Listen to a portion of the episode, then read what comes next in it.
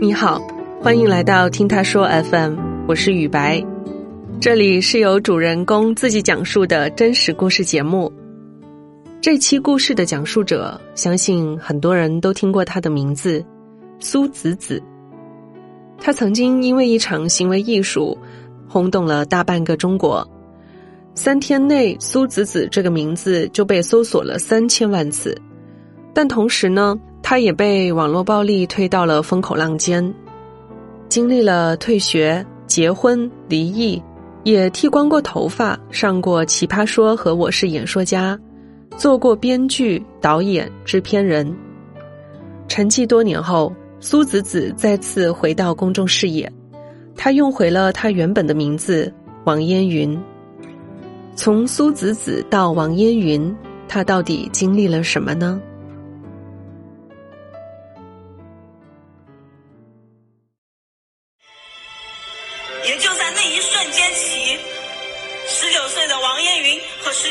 苏子子相互交汇，他们在大众心中变成了同一个人，他们共用同一个名字——裸模苏子子。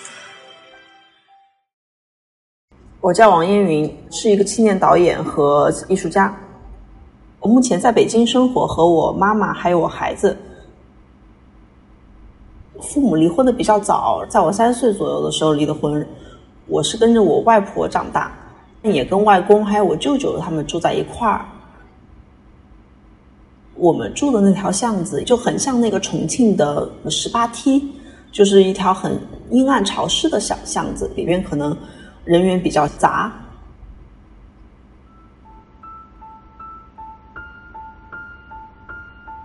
我外婆特别爱我，什么都要给我最好的。可能我小舅就不太满意，因为小舅可能从小被宠大的那种，结果我出生之后，他可能就心里还是有很大的落差。我说他就比较常欺负我之类的吧。他有一次挺搞笑的。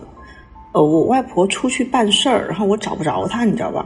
睡午觉起来不，我就拼命的要去找我外婆，然后就在家里闹了。小孩子嘛，他就觉得自己看管不住我，就急了，就拿那个楼下那个大排档筷子折断，把一头扎到了我脸里面去了。我的反应当然就是哭嘛，外婆回来肯定就骂他了，可能说了他几句。就我可能在家里一直是这样一种不太讨喜的状态嘛，但是我又是我外婆带大，就很像是他们的兄弟姐妹，明白吗？我记得有一次我外婆要去游戏机厅去抓我的舅舅，因为他在里面玩那个老虎机，把自己所有的钱都给输光了。但是呢，我前两次跟他去的时候，我看到我的舅舅推我的外婆了，我就特别不高兴。就会觉得我有责任去保护我的外婆。出门的时候就在口袋里面带了一一把刀，就想着如果他要是敢再推我外婆，我就扎他。我印象很深刻，那个冬天我把那个刀揣在自己的荷包里面，刀尖朝外，我一直转着他上的公交车，到下车去到那个游戏机厅里面，外婆去。游戏机厅的时候进去就骂我舅舅嘛，就说他很不成器，让他赶紧回去管管自己的孩子和老婆什么之类的事情。他们那天还好，没有太大的一个推搡和矛盾感嘛。那个时候最大的感受就是会有一种壮着胆子要去加入成年人的世界，去维护某种秩序的感觉。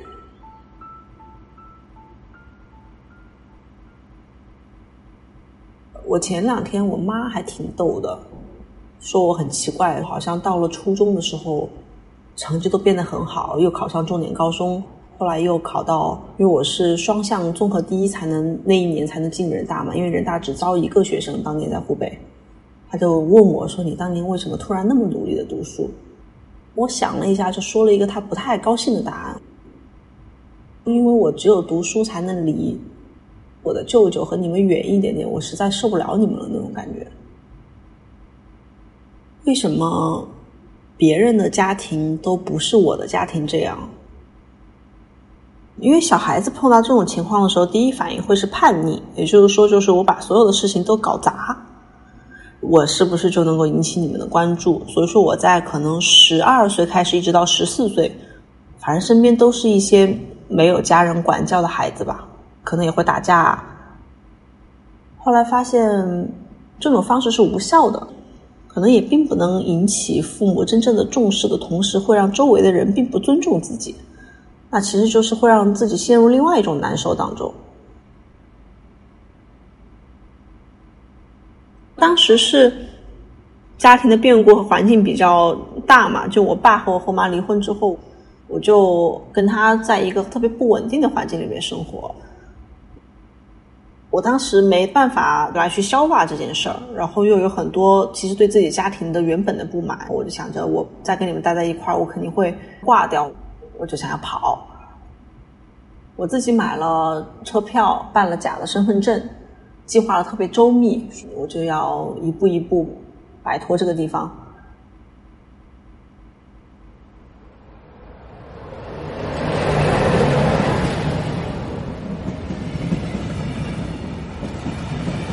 跑了之后，就把头发最开始也是马尾，然后把就是变了个发型。但我还是没有能把自己的画板给放下来，就我一直是带了个画板在身上。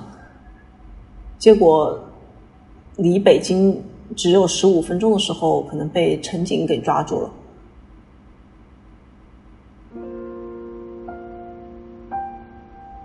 姥姥比较了解我嘛，我姥姥就说：“这个小孩儿走哪儿，他很聪明，他一定会换衣服，但他一定不会把自己的画板给丢掉。”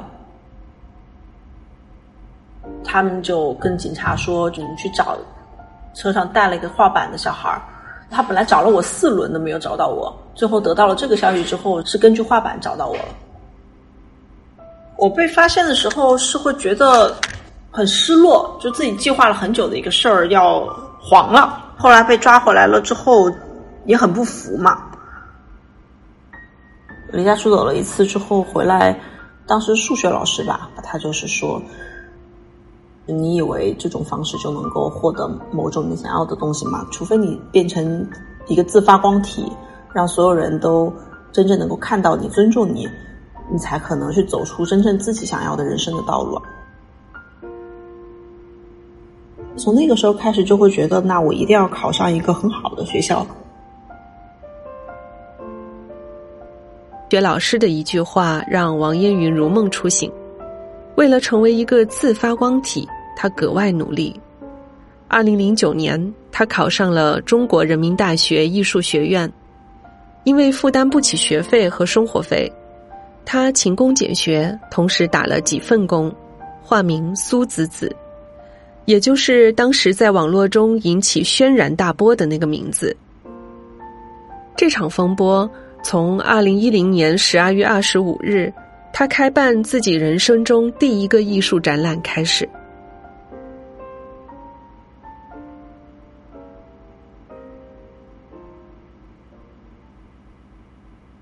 我后来不是做了一个关于身体的展览，那个展览是因为我们在大二的下半学期要做一个学生作业展，题目叫“火柴盒”。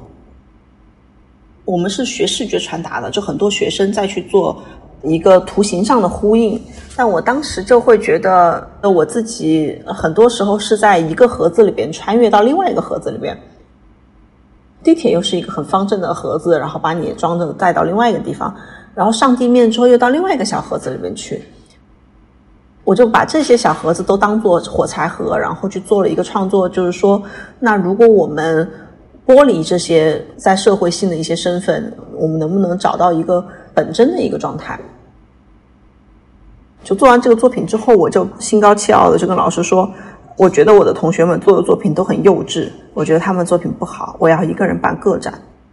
就是因为我当时跟我的呃专业老师说了之后，他说这个可能得去系主任那儿批，我就真的跑去系主任的办公室跟他说了这番话。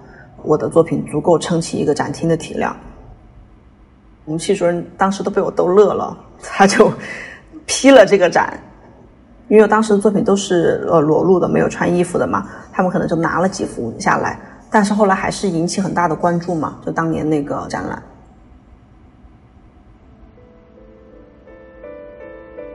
办展的时候就在学校的徐悲鸿美术学院艺术楼里面嘛，有个展厅给到我们。我只记得展览之前就是会有一个很奇怪的气氛吧，可能其他的同学就会觉得这个人怎么那么张扬。开幕的时候。我的所有同学都没有来，老师都来了，其他学院的同学来了，然后媒体来了。我只是会觉得它是一个关于作品的交流。办展的时候，那些画儿都是我没有穿衣服，在我自己非常私人的空间里边。然后媒体来了之后，他们就会觉得，怎么会中国人民大学有一场这样的展览？所以说就把这个事儿爆出来了。突然有一天，有五十多家媒体给我打电话。这个电话就一直没有停过，一直打，一直打，就是问我要不要接受采访这些事情。我倒是没有被吓到，我只是有一些困惑，因为媒体多起来之后，他那个标题就变得很奇怪了，就变成“人大裸模苏子子在学校办展览”什么之类的。然后我在想，做人体模特是我很早之前的兼职嘛，然后他跟我现在这个作品也没有关系。为什么这几个身份就要在这里串起来？什么之类的事情，就是我就很困惑。大家都会本着一种猎奇的心态，然后再去看待这个事情，但我可能就会去比较想要跟对方讨论学术。但你会发现，你聊了两个小时的学术，对方的标题依然还是一个很奇怪的。我刚刚说的标题。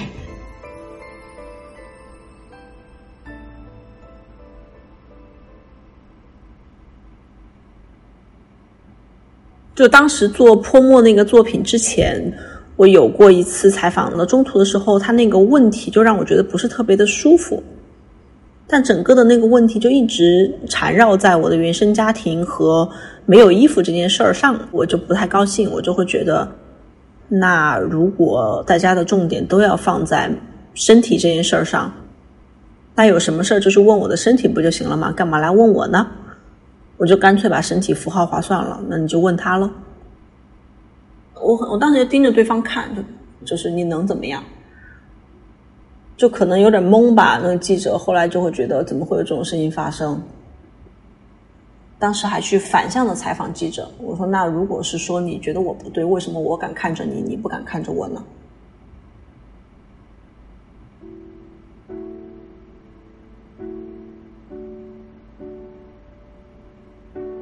因为当时我特别生气，就是我会觉得我没有做什么，为什么他们要这么讲？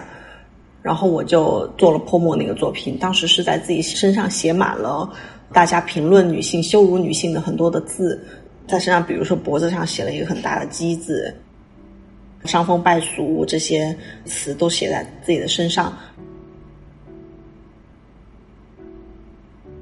当身体被写满了之后，最后就是一盆非常。冰冷的那个墨汁，在大冬天的时候就浇到我身上，把我整个身体都变成黑色。当时觉得我有话梗在喉咙里边，我说不出来，那我非要把它说出来，那我就要用这种极端激烈的方式把它说出来。这个作品做完了之后，是在七九八里边办了一个个展，就叫引号。当时也是腾讯新闻，他们就帮我做了这个展览的在线展。那个展览就可能是第一个互联网展览吧。当时妈妈可能还有外婆都不是特别理解吧，然后特别是外婆，她只知道我在学艺术，因为也是她从小带我去画画的嘛。在她的角度，她就会认为她去培养出来的一个孩子为什么做了那么出格的事儿，就非常伤心吧。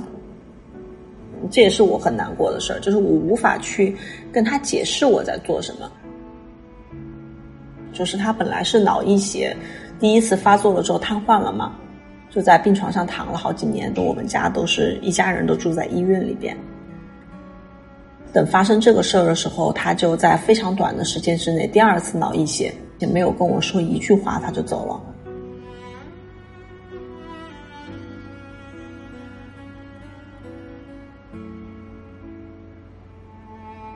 就这件事是我无法去迈过去的一个坎儿吧。那个状态就特别像人和人吵架，你说了我一句，我非要回你一句那种状态，就其他都不想了。那后来可能会觉得这个过程它并没有太多的营养感和真正的意义，我就躲家里看书去了。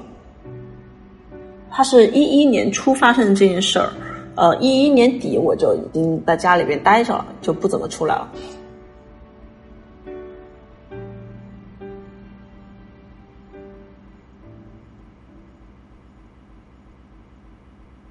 其实很多事儿你想躲，你就真的能够躲的吧？就是不说话，不接受采访，然后自己待着。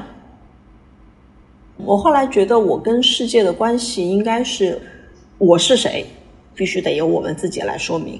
那当我们成长更坚实的状态之后，那必须得站出来表明自己的立场，不可能躲一辈子。在那几年里边，我自己去做记者了，因为因为我是那种。我不能只让媒体消费我，我要知道它的逻辑是什么。然后我就自己跑到媒体里面去实习。后来在实习的时候，就遇到一个叫周岩的女孩，她是被她的男朋友拿打火机油把自己她的面部烧伤了百分之七十多，然后那个手都烧成像鸡爪一样。她后来是她妈妈求医生给她把手，然后给她剪开之后，她其实是很难复健的。我就想要去把这个事情报道出来，因为当时是刑事案件，那个烧他的男生已经被判了十四年。我当时给我们主编报选题的时候，他就是很明确的告诉我这句话：悲伤的故事不要讲第二遍，没有人来听另外一个人的悲情的故事，不管他是出于什么原因。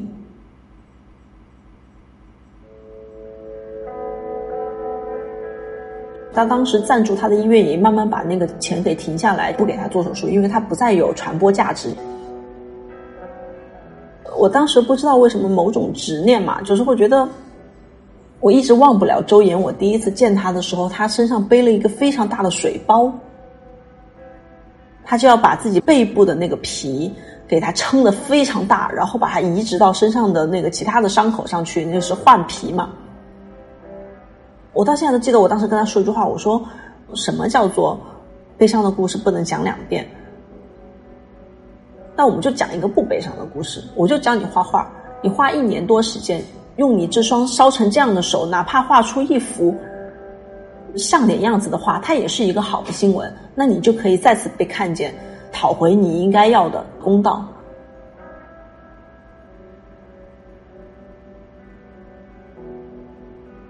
真的教了他快一年的时候，他整个人的状态发生了很大的变化。最开始是在医院里边住了好几年，不愿意出门。后来让他去我的朋友的画室画画，他自己跟着妈妈去坐公交车，每天都要去那边的时候，其实也在车上会有很多人拿很异样的眼光看着他。他到最后就是会反看着别人，就你看我干什么？我怎么了？你告诉我你为什么要这样的眼光看着我？我没有做错任何事情，是别人伤害我到了这一步，他就有了这样的勇气。后来，我做完他的新的一轮报道，我记得是在一个报纸上发了之后，央视就看到了，过来跟进这个报道。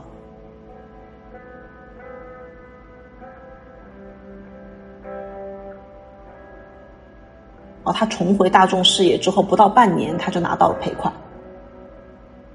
我觉得这件事情是非常有意义的。虽然我们被一个事情可能某种程度上极大的伤害过，那我要弄懂你的规则，那我要用它来去做我认为的某种正确的事情。就这个行为，可能它某种程度上也会很像我小时候要在口袋里揣一把刀，要去维护家庭的秩序那种感觉是一样的那种想法嘛。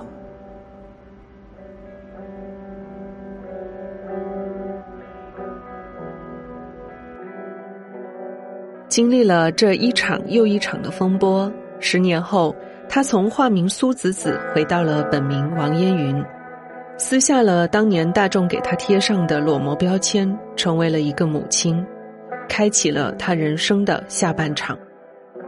王烟云将在下期的节目中讲述她成为母亲以后的故事，敬请期待。